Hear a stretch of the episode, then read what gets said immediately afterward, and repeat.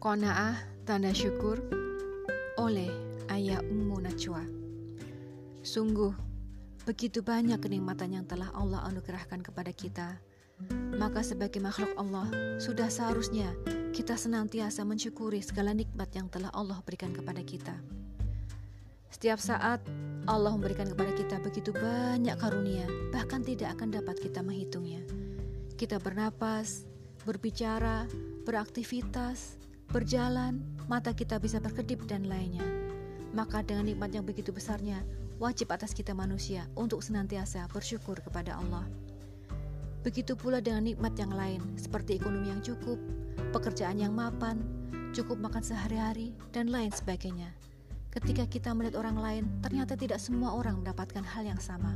Seperti ketika kita melihat pengemis di jalanan, para tunawisma, juga para pengungsi karena perang dan bencana alam. Karena itulah kita harus senantiasa bersyukur atas setiap nikmat yang Allah beri. Rasulullah SAW bersabda terkait cara bersyukur. An Abi Hurairah radhiyallahu anhu qala qala Rasulullah sallallahu alaihi wasallam unzuru ila man huwa asfala minkum wa la tanzuru ila man huwa fawqakum fa huwa ajdaru alla tazdaru nikmatallahi alaikum Pandanglah orang yang berada di bawahmu dalam urusan dunia, dan janganlah engkau pandang orang yang berada di atasmu dalam masalah ini. Dengan demikian, hal itu akan membuatmu tidak meremehkan nikmat Allah padamu. Hadis riwayat Bukhari Muslim.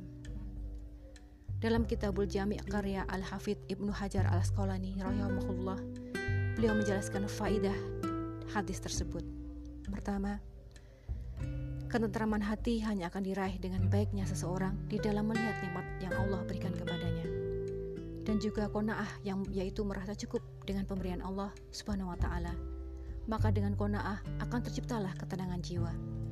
Dengan merasa cukup atas nikmat Allah, maka kita akan terhindar dari rasa kurang puas yang memaksa diri kita lebih ngoyo dalam mengejar dunia, yang sering kali mengakibatkan terlupakannya urusan akhirat terus merasa haus dengan dunia hingga lupa akan mensyukuri nikmat yang telah Allah anugerahkan. Kedua, dalam masalah ketaatan dan ibadah, kita ternyata dituntut untuk melihat orang yang berada di atas kita, yaitu tumbuhkan semangat untuk dapat mengikuti mereka dalam ketaatan.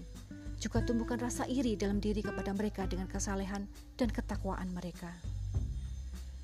Ketiga, luar biasa hebatnya metode Nabi SAW dalam memberikan tarbiyah. Setiap kali beliau merintahkan kita kepada suatu amalan, maka beliau akan menyertainya dengan alasannya, sehingga kita akan dapat mencerna dengan logika. Keempat, meremehkan nikmat Allah merupakan penyebab utama seorang hamba untuk enggan bersyukur kepada Allah SWT. Jika keengganan ini diperturutkan, maka akan sangat berbahaya karena akan mengakibatkan kufur nikmat. Naudzubillah. أعوذ بالله من الشيطان الرجيم. بسم الله الرحمن الرحيم. ربي أوزعني أن أشكر نعمتك التي أنعمت علي وعلى والدي وأن أعمل صالحا ترضاه وأدخلني برحمتك في عبادك الصالحين.